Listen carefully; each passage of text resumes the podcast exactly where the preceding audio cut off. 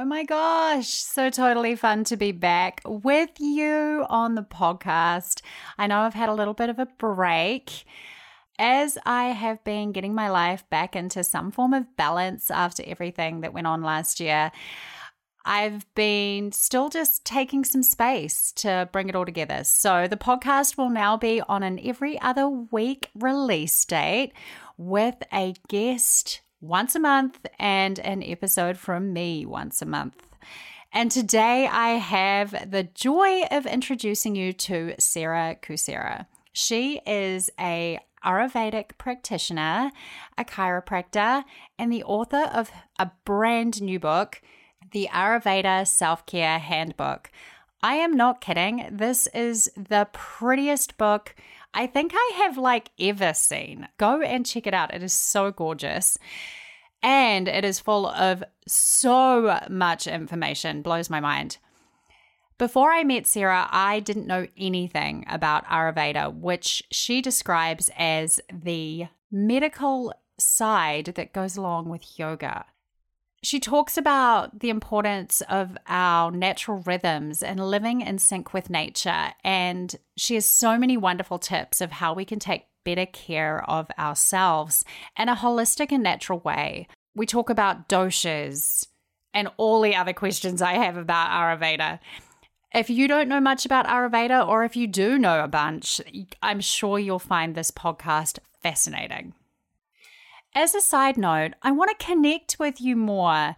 I use the hashtag Here to Thrive on Instagram, and I would love if this community could start using that hashtag too, so I can find you over there. Here to Thrive, hashtag that. And then we can find other like-minded souls. Also, I just noticed that Here to Thrive has ninety-nine reviews in the iTunes store in America. Can we make that one hundred, people? I would love to hear how Here to Thrive has impacted your life. So if you have a couple of minutes, it would mean so much if you could go over and hit that review tab for me. But without further ado, I'd like to introduce you to Sarah Kucera. Welcome to Here to Thrive. I'm your host, Kate Snowwise. This is a podcast for people who are ready to step up and live a happier life. It's for those of us who are dedicated to understanding ourselves and getting the best that we can out of this thing called life. It's a mix of psychology and modern spiritual thought, always with a focus on practical advice so that you can take it back and apply it to your own life. I don't believe we're here to merely survive. I truly believe we're here to thrive. So let's get going.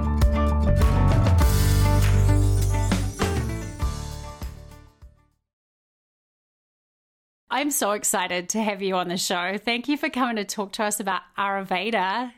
Thank you. I'm super excited. Can we start with the obvious question? Because until I met you, I didn't know what Ayurveda was. So can you start there? So Ayurveda is, first I'll say that it's often considered the sister science to yoga. And I mention that because a lot of people come to Ayurveda from their yoga practice, which is also how I discovered Ayurveda. But the longer definition is that Ayurveda is a full system of medicine, which is from India. It's from South India, and it's based in nature. And by that, I mean that it's strongly considering that we are a part of nature, and that when we sway from anything that's cyclical within nature, or even things such as our instincts, we can become unwell. And thus, because of this, and because of the natural qualities, the healing methods are also based in a more natural method, such as using herbal therapies or diet or lifestyle to make changes. So when you talk about becoming unwell, that would be like physical health as well as our mental well-being, like all of it? It is all of it. So it's all encompassing. Ayurveda has branches of medicine just like our Western medicine does. It's a little more inclusive, in fact, because there are also branches which consider things like astrology. So there's a Vedic astrology portion within Ayurveda. And there's also something that's very similar to Feng Shui or Feng Shui, So talking even about this space, like our environment, our physical environment. So it really is not just our physical well-being, but it's our emotional well-being, our mental well-being, and just the whole the whole picture. So how did you find Ayurveda? Can we learn a little bit more about you and your journey? You mentioned yoga, but I know you're a chiropractor as well. So can we talk a little bit about how you got to where you are today? I, you're right, I am a chiropractor. And before I went to chiropractic school, I was already practicing and teaching yoga. So throughout chiropractic college, I was still uh, very, very much a yoga, strong yoga practitioner. And I kept seeing all the ways that yoga could benefit my chiropractic practice. So once I graduated chiropractic college, I knew that I wanted to integrate those two practices together. And so immediately I was already practicing yoga and chiropractic in a way where they complemented one another. And while I was doing that, I attended a workshop on Ayurveda and realized how Ayurveda could really be a bridge between my chiropractic practice and my yoga practice. And I'll explain more about that because as a chiropractor, this is something that maybe people don't really know much about, the like the chiropractic education, Western medicine, of course. And we have a lot of the same clinical sciences and basic sciences that medical doctors do. So to pass board exams, we have to do things like ear exams, eye exams. We have to have, we do pelvic exams. So fascinating. Yeah. When you told me this, I was like, really? Yeah. Right, right. So yeah, it sounds a little unusual because most people don't think, you know, I'm going to go to my chiropractor because I need a pelvic exam. And I'll say that I'm not doing pelvic exams in my own practice. And actually some states don't even allow it. So the scope of practice is very different from state to state as a chiropractor. But because I wasn't really interested in using chiropractic methods to treat those things, I felt like there was a little bit of a gap. And I don't want to say that chiropractic care can't treat those things. It's just that that wasn't the, the philosophy that I was, was going along with. I was more interested in the musculoskeletal system and the things that could happen um, to improve our movement and, and basically like biomechanics and things. So when I discovered that Ayurveda really had this, this way of treating some of the things that I learned about, but in a way that was very holistic and natural, I, cl- I was clinging to it.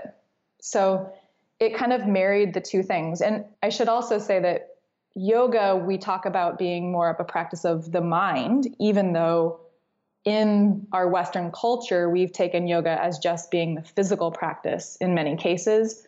So we, when we think of yoga, we picture someone sitting a certain way or like standing in a balancing posture, but yoga is about turning inward. So as yoga is a practice of the mind, and chiropractic is very much a practice of, like for me, I'm using it as a practice as the physical body. Ayurveda, as it considers both energetic and physical, was just the natural stepping stone between the two. What did you do to learn more about Ayurveda? Because I feel like it's becoming increasingly popular now. I've only heard about it in the last couple of years, but I know you were studying it well before that. Mm-hmm. I live in the middle of America where we don't have access to a lot of things that are on the coast. And chiropractic colleges, of course, are all over the country. Yoga schools are now all over the country too.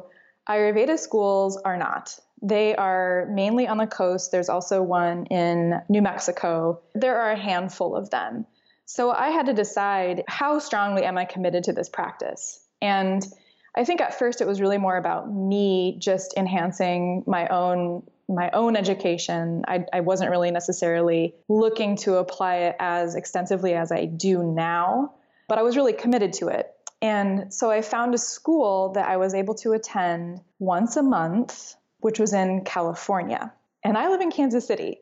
So I commuted once a month to California, would take a course over a three-day period. And, it, and they were very long days. They went from um, seven a.m. to nine p.m., and I would do that once a month, and I did that for three and a half years. Oh, my gosh. Yeah. Okay, that is dedication to the cause. Mm-hmm. Wow. I didn't know it had taken you that long. So you yeah. know what you're talking about now. I'm I have convinced. a master's degree now in um, Ayurveda. Yeah. There's different levels of Ayurvedic education. Right now, it's not a licensed practice, but there are different different organizations that are looking at accrediting different schools. And so you can be recognized by an association called NAMA, the National Ayurvedic Medicine Association, in three different categories. And right now there's Ayurvedic Health Counselor, or the A H C is what we call it, the Certified Ayurvedic Practitioner, which we call C A P, and then there's an Ayurvedic Doctor. I wanted to ask you that. I was going to say, because I know it is a sort of relatively new field. And like many of the things I've seen in this kind of spiritual self-help space, I think sometimes it's hard to know who really knows their stuff and who doesn't. So we should be looking out for those kind of qualifications or accreditations. Yes. And I say I say that with a little bit of hesitation. And it's only because there are people that I would consider very credible that maybe have the lesser amount of education, but they've done different in-depth study, or they are South Indian themselves. And that culture grows up with a lot of this just in like in their family. And I think that on a certain level, you could ask someone like that for advice for something very, very simple, or ask them to explain a certain concept to you. But when you're talking about disease management, you definitely want to see someone who has studied. We have clinical experience, so we do externships and internships. And if you haven't studied in this formal way, you probably haven't gotten much experience with, with actual patients themselves. Got ya. I want to talk about some of those concepts now, because having known you, I have been introduced to some of them, but I still have so many questions. There's doshas. Is that how you say it in Ayurveda? Can we talk about those? Can you give us a little bit of an introduction? Yes. Doshas are, we, we call them constitutions. And a constitution, and in fact, there's different ways to talk about this. So your inherent constitution or your inherent dosha, we call in Sanskrit your prakriti. And then there's a constitution that's considered to be your imbalance, which we call your vikriti. So I mention that because as I'm explaining this, you have to understand that you are always the dosha that you were conceived to be, but you might experience different imbalances that match a different dosha as you are living, right? And experiencing different things throughout your life. So your overall constitution, your inherent constitution, your dosha, your prakriti, there are three different types. One is vata, one is pitta, and one is kapha. And you would actually explain imbalances in the same way. But each of us has all of these constitutions because they are actually based on the elements. And the elements, there are five. The elements make up nature. They are ether, air, fire, water, and earth. So each dosha has two elements associated with it. The reason why we have to have all of these things is because all of these things are, are governing different systems and functions in our body. So if I say something like, I don't have any fire in my constitution, that's the equivalent of me saying, I don't have a digestive system, or I don't have skin, or I don't have blood. So just like we have all the elements, we also have all the doshas. But when we're talking about someone's constitution or prakriti, we're talking about the things that are expressed the most in them. So each person will have their own unique makeup, and that's something that makes Ayurveda very unique in its own right, in that they're treating each person like an individual. So you and I might have very similar constitutions, but the expression of it might be slightly different. So these doshas are used kind of as a blueprint for us to know more about how we handle stress, what our physiological makeup is like in terms of, you know, do I have a weaker digestive system? Um, am I more prone to anxiety or depression? And that kind of gives us the forecast for our life. Tell me more. To continue on, our imbalance is what happens when we have too much of something.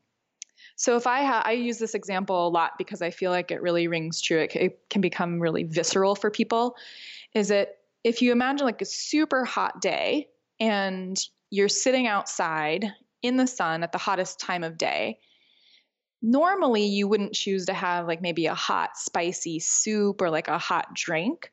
But if you just imagine that that were the case and that you were wearing a very heavy coat and you had an electronic device, let's say your phone in your hand and you were using it, or your laptop on your lap and you were using it, and it was also emitting heat, you have all of these different contributing factors that are making you hotter, or they're increasing the fire element.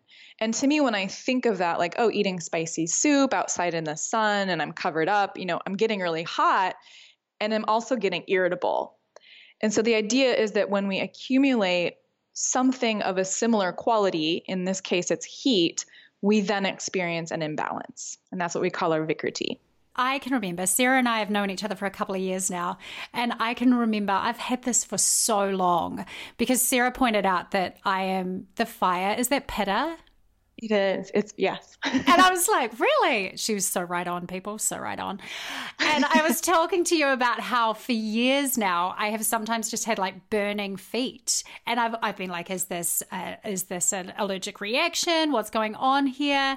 But it makes so much sense to me now when you explained it, that I'm primarily fire, and if I'm not cooling my system, then that's the kind of reaction I'm likely to see in a physical form as well. Right. And I think we can kind of understand that in a basic way. Like we can imagine a, a pepper, there's a spicy food, and when we eat it, we feel warmer. But we also have to understand that things like our emotions can also produce those different things. So, you know, I always tell people, if you were to draw a picture of a cartoon character that was angry, what would it look like? And it often looks like the personification of fire. So Yeah. So all of those mental and emotional things that we experience also contribute to different things, whether that be something that's heating or cooling, or light versus heavy, um, or like sharp versus dull. We experience it in different ways. So interesting to me. We've kind of talked about the pitta constitution. How did you frame it up? It wasn't a constitution. Yeah, that's right. No, oh, that's good. Right. Yeah, yeah. Okay. So we've kind of talked about the pitta constitution a little bit. Can we touch a little bit more on the other two? Sure. So just to kind of refresh the, the all three, you have vata, which is made of ether and air. And the vata constitution tends to be, I had a teacher tell me that it's like Kramer from Seinfeld. And that resonates with me because I'm a big Seinfeld fan. And you think of Kramer and he's really active. He, he's really spontaneous. He moves around a lot. He doesn't have a lot of grounding practices. He doesn't have a lot of consistency in his day. That is like air. It moves around all the time. And so our creative people are often air doshas or the vata dosha. Then we have pitta, which is fire, or we say it's fire and water. And what the fire element brings is more of an awareness to goals and expectations and organization and planning and preparing. And that, I don't have a really great uh, person to compare that to. Well, if we were using Seinfeld characters, that's a little bit more like Jerry, because he's kind of a neat freak. But that's a little bit more like our type A personality. And then we have kapha, which is water and earth. And the kapha dosha is our really grounded dosha. So it's the one that's, if you think of someone that's really stable in your life, and we often make the comparison of like a grandmother, like someone who's just there to nurture you and is really compassionate and is really concerned about your well-being, probably even more so than their own well-being, and is just, just like a really steady force in your life. I love that um, we just pointed out there, everyone, that Sarah absolutely picked up very quickly that I am totally a type A type personality. I love it. Can we talk more about nature and how important it is for us to live in these natural rhythms? I assume that's got a lot to do with like the circadian rhythm. Absolutely. Ayurveda has what we call the Ayurvedic clock, and the Ayurvedic clock actually assigns different doshas to different periods throughout the day. And what that tells us is what physiological strengths we have or mental strengths we have. And that very much parallels the circadian clock or our circadian rhythms.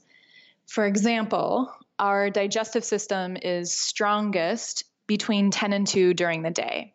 So that means that our lunch should actually be our biggest meal, and that it's easier for us to digest things around that noon hour. If we eat a bigger meal, which most of us eat our biggest meal for dinner, we have a light lunch. If we eat a lot for dinner, our digestive system isn't as strong. So the likelihood of us processing it isn't, it's not as likely. So that's what the Ayurvedic clock talks about, things like that, just like the circadian clock does. But I think that what's most important to note about this is that we have gotten so far away from this because we don't have to rely on nature for anything. So if you could imagine if we were living at a time where we didn't have technology and we couldn't import or export food, we would really be living within nature. But what happens now today is we basically have everything at our fingertips. We can access things at different times. We don't have to abide by nature at all. And so we've really lost touch with that natural cycle of things, or our circadian or our Ayurvedic clock. So you would say that, like, hypothetically, we didn't have all of modern technology allowing us to live however we damn well please, that we would be potentially sleeping more in winter? Would we be eating differently? All of those things. All of those things. Because if we couldn't turn on lights, we'd be really limited in the activities that we could do. And yeah, like if we, you know, the sun goes down earlier in the winter, and we would naturally have more of a hibernating Uh, quality about us in the winter. And now we don't have to do that. We can stay up as late as we want. We can turn on devices. We can turn on lights. We can do anything. And the same is true with food. Seasonally, seasonal eating is really important within this system. And the reason why is that nature provides what is balancing to us during each season. So in the summertime, the food that is native to our region, so I'm talking it wasn't brought in from another area, is going to create a more cooling quality for us. And the same would be true in the winter. We have things that they last longer. You think of like nuts and seeds that have fallen off of trees and they're on the ground, which we could pick up. They last throughout the entire winter. And the same is true for things like root vegetables. They just have a longer storage time. So if we were eating those things, um, you know, not eating like watermelon in the winter, which we can because we can get yeah, it. Right, because it you came know. from the other side of the world on an airplane. Exactly. We would just be so much healthier because we'd be balancing the things that we need for each season. So is it fair to say that we should also be slowing down a little bit in the cooler months and expect to have more energy in the summer, or does it not quite work like that? It exactly works like that. And really, if you ask me, everyone should be slowing down even more, including myself. Oh my but- gosh. Current, our current day and age is just nuts. I think the whole world just could take a deep breath. For sure. Maybe we should arrange that, like a yeah. deep collective world breath. Should we go, can we do a worldwide deep yeah. breath moment? But yes. So one thing that we, again, like we don't consider because we have everything, we can access anything, is that as nature cycles, we also have cycles, and that having downtime in the winter gives us more of that energetic burst in the spring, which means that when it's nice outside, we have more energy to exercise. We shed any extra weight that we healthily gained in the winter. And that kind of cycle is really important. And it, it's just like if you think of our mental cycles, that you can't be hyper-focused on one task during the entire day and expect to have the same kind of effectiveness or productivity. You have to take a break. Well, our entire system is like that. Mm. That's so interesting to me because I feel like often people take their time out in summer and then they're just like, go, go, go, you know, a vacation break or whatever. And then through winter, we're all just working like busy little beavers these days, never actually taking that time to slow down like nature would have had us do. It's so true. And I think the more you practice seasonal routines and seasonal rituals, the more you understand that. And I can think that this past winter, I was really embracing this feeling of just kind of slowing down and and looking back throughout the year and just kind of it, it, it appreciating everything that happened throughout the year as if it was like, and that has such a good feeling to it. And then you start the year over and you get to, to not redo everything, but you get a fresh start, right? And then you work throughout the year. And again, at the end of the year, you can, can sit and kind of like bask in the rewards of your efforts. Oh, we've got so far away from this and it seems so logical. Like it doesn't seem, it seems natural like we're talking about, but yet I just, how many people live this way now? Ah, so talking a little bit more about the daily rhythms, I assume, like you said, the best time to eat is in the middle of the day. I assume that is for everyone. There is no one that wouldn't benefit from having their biggest meal in the middle of the day. I'm only fixated on this point because my husband has been like trying to teach me this for the over ten years we've been together. And I finally feel like I'm starting to eat my biggest meal in the day at lunchtime now. And he's so happy that I've stopped trying to overfeed him at dinner time every night.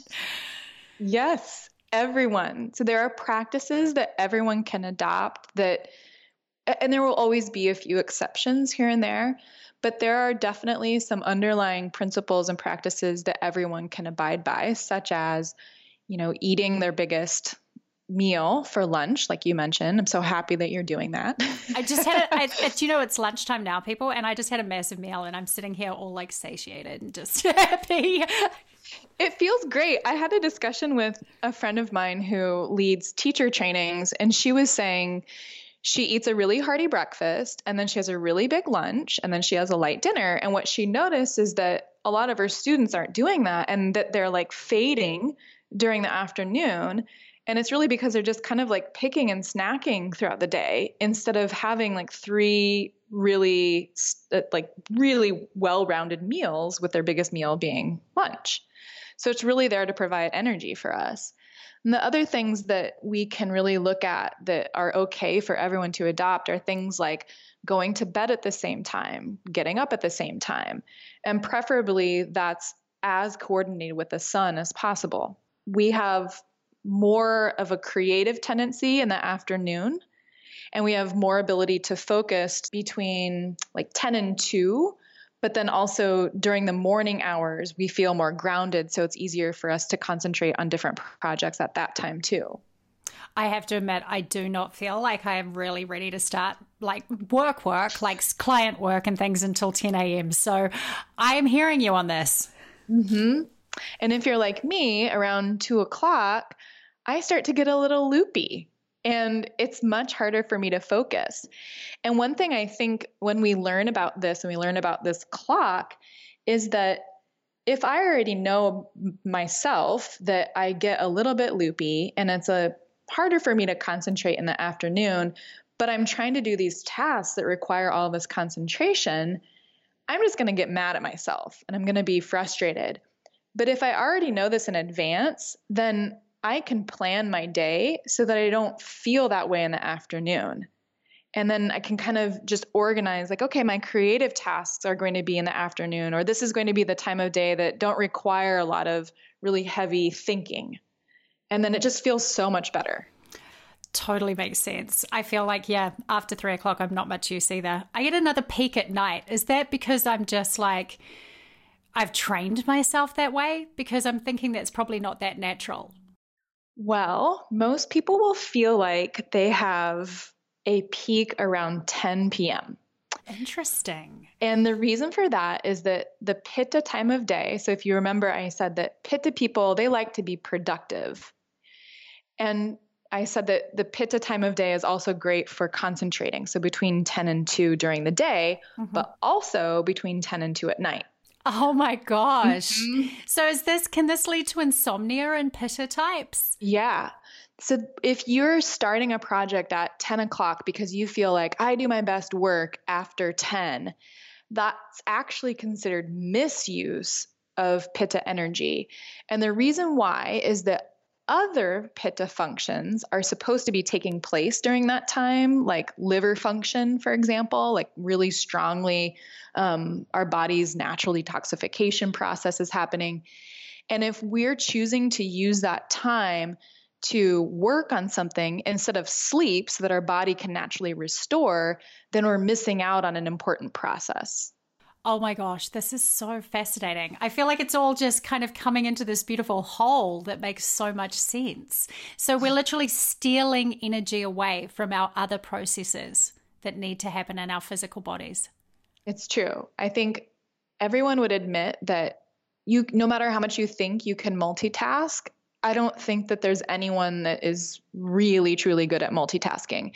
And our physiology is the same. They've got research that shows you can't multitask now. I was talking about that with one of my clients this morning before this call, because I literally cannot hold a conversation and book a client session at the same time in my diary. It's pretty funny. I can't either. Yeah. And if you can, yeah, I'm, I'm not convinced. I want to talk about your brand newly released book, The Ayurvedic Self-Care Handbook. Can you just give us a little bit of an overview of what this book is about and what it's like? Sure. I wanted to create this book so that the people that I was already seeing would have the resource in their hand, but then also for people that I've never met before, that they would have an exposure to some of the things that I'm talking about, such as creating your day based on Ayurveda and the cycles of nature. And the premise for this really started when I was noticing that the people that were the healthiest in my practice were not the ones that were eating all the superfoods and doing all the exercises. It was the people that were, um, it was the people that had more consistency in their day. They always ate breakfast at the same time. They always ate lunch at the same time. They ate dinner at the same time. And in Ayurveda, there's something called Dinacharya. And what Dinacharya is, is our daily routine. And I started thinking, you know, this Dinacharya is a foundational concept. And if we're just looking at how can we change our diet and how can we use herbs to heal, but we're not really looking at this foundational concept, then we're really missing out on something. And so I started to look at the people that had these sporadic days that were eating the superfoods and they were exercising as you know, were suggested, but they weren't healthy. I started to work with their routine. And what I found is when we implemented that first and foremost, all of the other practices, whether it is a change in diet or adding herbal therapies, everything else was much more beneficial and much more effective. And so in my book, that's essentially what I'm getting at, is that I first discuss the foundations of Ayurveda. I talk about the importance of routine and how that fits within Ayurvedic practice and also within Western medicine via circadian medicine. I talk a lot about when it's difficult for us to uphold our routines and different daily rituals and what that can mean for us and how we can overcome that. And I give a lot of examples of daily routine, nightly routines, seasonal routines. And then lastly, for many just common conditions that I've seen in my practice, I give an overview of what that means from an Ayurvedic perspective, and then also sample rituals that people can do to get themselves on track for healing. So So awesome. I mean, there is so much value in that book. Wow. So talking about those rituals or routines, can you share some that you've included in the book? For sure. My favorite things are actually more of the basic things from an Ayurvedic routine, like tongue cleaning. It's one of my favorite things.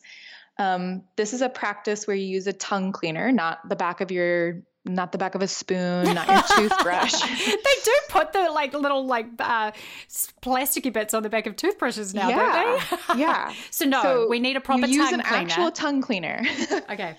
Use a tongue cleaner that is, it's a U shape, and it's so much more effective at cleaning your tongue, and you want to do it gently. The reason why this is important is that you can look and see what has accumulated on your tongue throughout the night. A good way to think about this is our body's natural detoxification process takes place during the night. And if you want to think of it as janitors, like sweeping things off of the floor and sort of pushing them to the outer edges, we wake up with sleep in our eye. You might have to blow your nose. You might feel like you have an oily residue on your skin. But the, another thing that happens is we get a accumulation of just like a coating on our tongue. So by cleaning your tongue, it's not just a hygienic practice. It's actually telling you what's happening in your digestive tract. Do we need to go to an Ayurvedic practitioner to learn what is happening in our digestive tract after cleaning our tongue? Well, I would say if you notice that you're always scraping something off of your tongue, you probably are not digesting and eliminating your food very well. That's because so, yeah. that's because I, I was too busy working at night, right? Rather than letting my eat. Or you ate a really big lunch or really big uh, dinner, right? Oh, so your body doesn't have time no. to process it. Yep. Fascinating. Okay, so tongue cleaning. We should be cleaning our tongue in the morning. And is there anything else you can? Yes. Dry brushing is another really wonderful practice, and especially dry brushing coupled with a practice we called we call Abhyanga, which is a daily oil massage.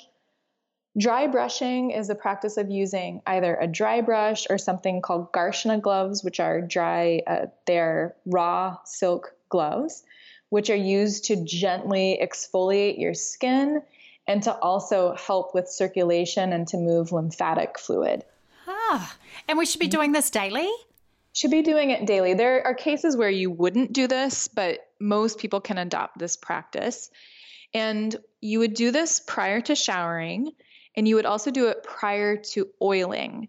Now, oiling or Abhyanga is done in a way where you warm oil and you apply it to your entire body and you leave it on for up to twenty minutes. And that's a long time, so an abbreviated practice is just fine.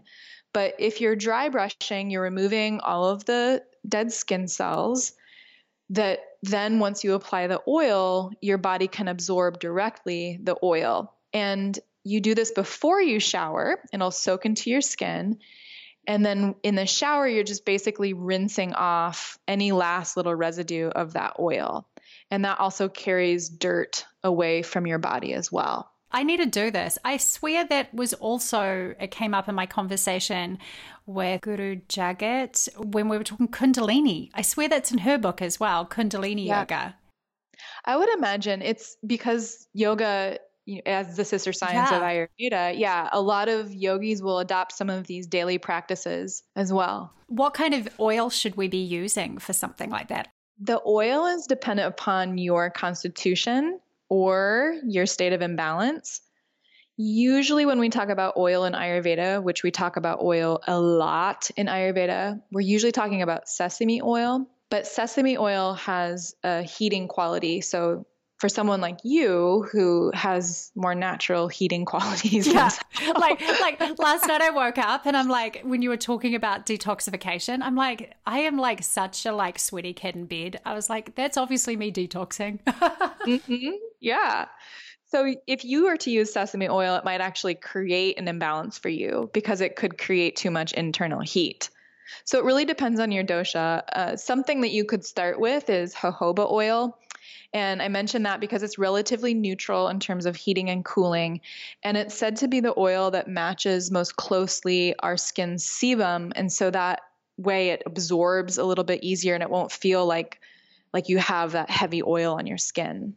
I actually did get some jojoba oil after you recommended that after some of my surgeries, and I am loving it. Good. What I do like about it is I feel like there's so many fancy oils out there, and jojoba oil did not cost me like a billion dollars either. Right. Yeah. And, you know, some of those fancy oils are really nice. You don't have to invest a lot. And that's something that I really emphasize in my book is that these are things that many of us can just adopt. We don't have to have a lot of fancy stuff to carry them out. And that's really important to me because I feel like self-care these days is really becoming um, for the privileged only. And, you know, it doesn't cost a lot just to pick up an oil. It's like a cooking oil. Mm-hmm. Jojoba oil you don't cook with, but if you're using sesame oil or olive oil, you can use all of those things. And so it's not this great investment, but you could use an oil that has herbs infused into it, or it has a, a different, sm- you know, like a nicer smell because of essential oils. And that's also fine, but you can start with something really simple. I've got some questions that I ask everyone, Sarah. These are a bit more personal and hopefully they'll uh, help us get to know you a little bit better. Are you ready for them? Hmm? Are you a morning person or a night person? I feel like I know the answer to this one now, probably from our whole conversation. Oh, I kind of want to know, what do you think I am? Well, I'm thinking you're not up at one a.m. in the middle of the night. I'm not. I am totally a morning person. I love to get up at like five or five thirty, and I go for a walk every morning. I'm usually out walking by like six o'clock every day. I go for just like a few miles walk, which helps me just to feel like I'm getting ready for the day. But morning is my thing. I love the morning. What is on your bedside table at the moment? Do you know? Is it a copy of your new book? Have you got them all around your house? I did take a photo recently, like lying on copies of my book, but it was just a photo, right? You're not actually that was sleeping just a photo. On your that book. That wasn't reality. I am relatively minimal and I don't like to have things sitting around. So the only thing that's on my bedside table is my sunrise clock, which is a clock that it slowly increases light instead of sounding an alarm right away. So it mimics the sunrise. So you can wake to what feels like the natural sunrise. I was going to ask you about that earlier in the interview and it just like slipped away, but I was going to ask if those are a good idea. Obviously. I think they're great. And for me, especially in, in my living space, I don't have any windows in my bedroom. And I feel like that having that clock is really great for me because it, as it's mimicking the sun, my body then matches more of what our actual natural cycles are. That makes sense. I need to look into one of these. And saying that, I do have a lot of uh, natural light in my bedroom, so maybe I'm okay. Do you have a favorite, like if you were to frame it as a self-care activity, do you have a favorite one? Do you have one that you use perhaps just when you need an extra boost? Because I feel like you live your whole life in a very, you know, considered manner. So would you call it a self-care lifestyle? My favorite activity, which I mentioned, is is walking. Um, anytime I feel like I need to decompress or prepare for something, clear my mind, I always go out for a walk, even if it's just like a loop around the block. I don't know what it is about walking, but there's, there's like solitude within it, and, um, it's physical. So if I feel like I need something to, to process something physically and mentally at the same time, it's the perfect activity for me. Is there an element of moving our body that is really healthy at moving energy? Yes. I'm going to give you kind of an elaborate answer, and hopefully I can be clear in this answer. There are five different movements of energy within Ayurveda, and I'll say them quickly. They're in and down, up and out, down and out, linear, which is like a linear movement around the center of our body, and then a circulating from our heart out to our extremities.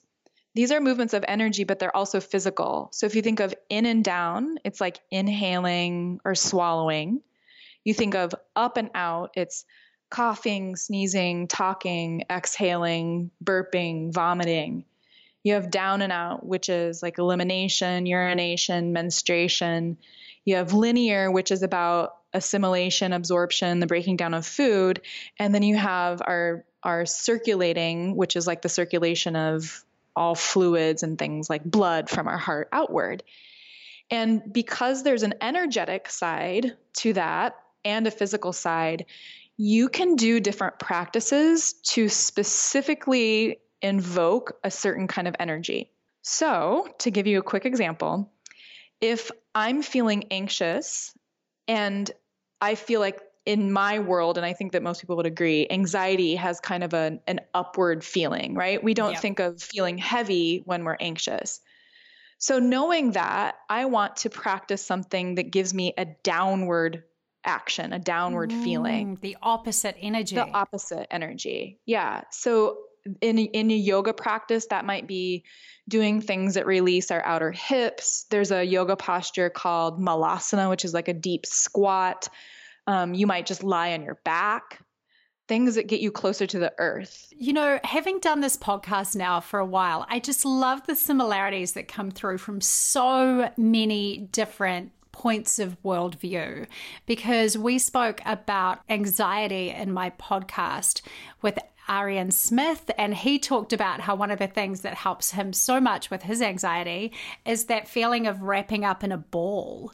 And it's just exactly that kind of thing that you're talking about, of that like downward, that downward right. energy. Right, right. And there is a yoga posture that we call apanasana, and apana is the downward moving energy. And asana, of course, means posture. So apanasana is a downward moving energy posture.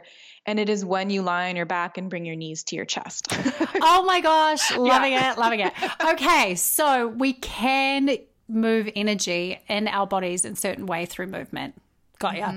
Which is for really sure. what yoga probably is. But thank you for explaining that further. Slight, slight digression, but I feel like it was an important one.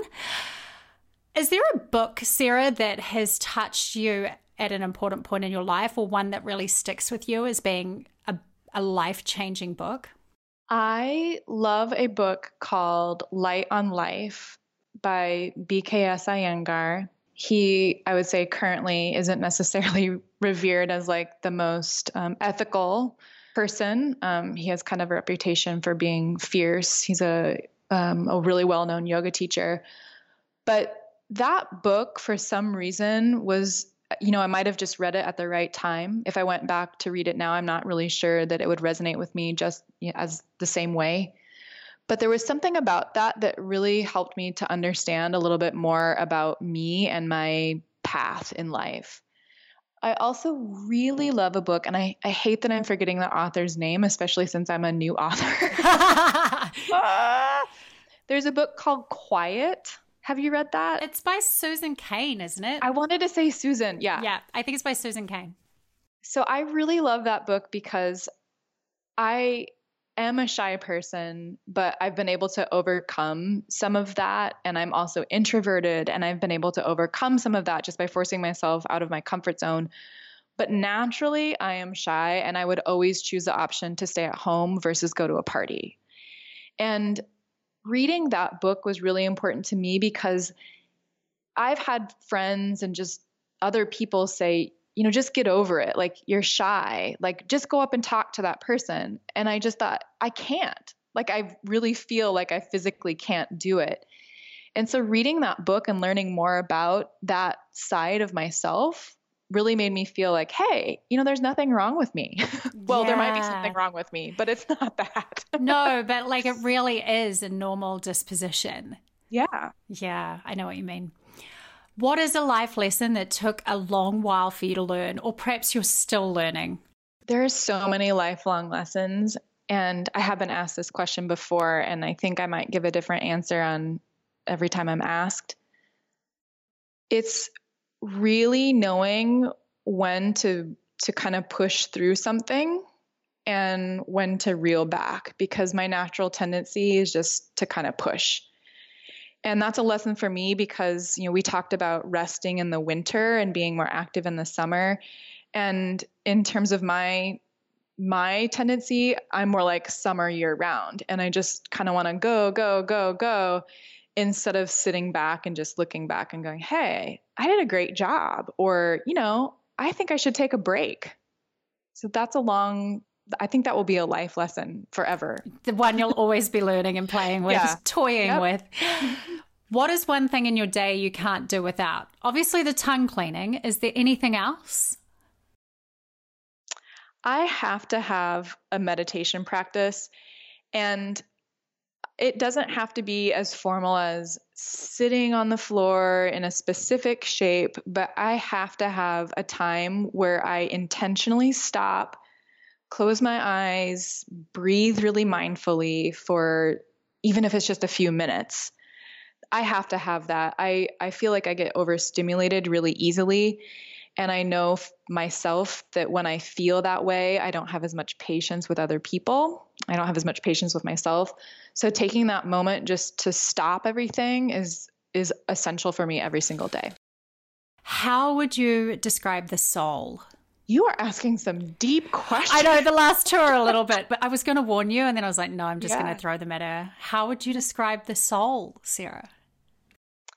Well, I would describe our soul as our true self, and that it's sort of what we're always trying to come back to.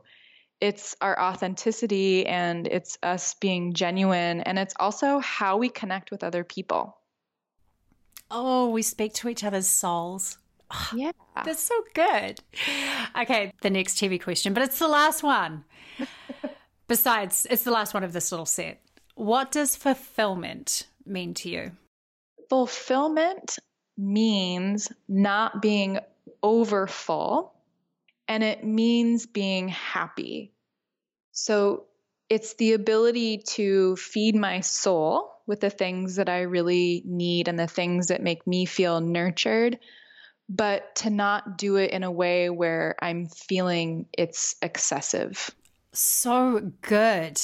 Not to feel overfull, right?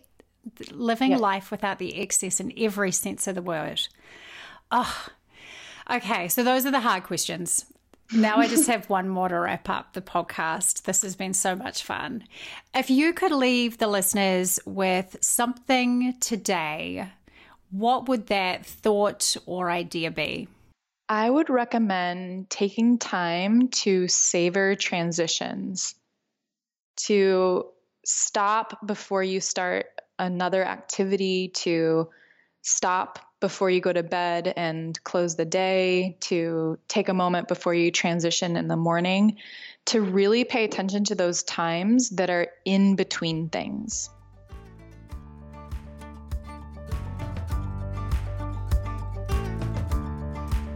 That was Sarah Kucera, the author of the Ayurveda Self-Care Handbook, brand newly released book, and it really is a stunning manual that you will refer back to again and again. You can find that over on Amazon, or you can head to her website, sarah kucera dot com. Sarah is also the owner of the Sage Center for Healing Arts in Kansas City. So if you have the luxury of being close, you can literally go in and see her. It's really great to be back. I feel so good about being back on the podcast. Your notes and your reviews, honestly, they mean so very much. And I have received a number of notes over the last few months about how much Here to Thrive has impacted your lives. Thank you. Honestly, that is why I do this. This is a labor of love. And to know that it is helping you and making your lives better absolutely touches my heart. So until next time, I just want you to keep thriving, beautiful people, and I'll be back very soon.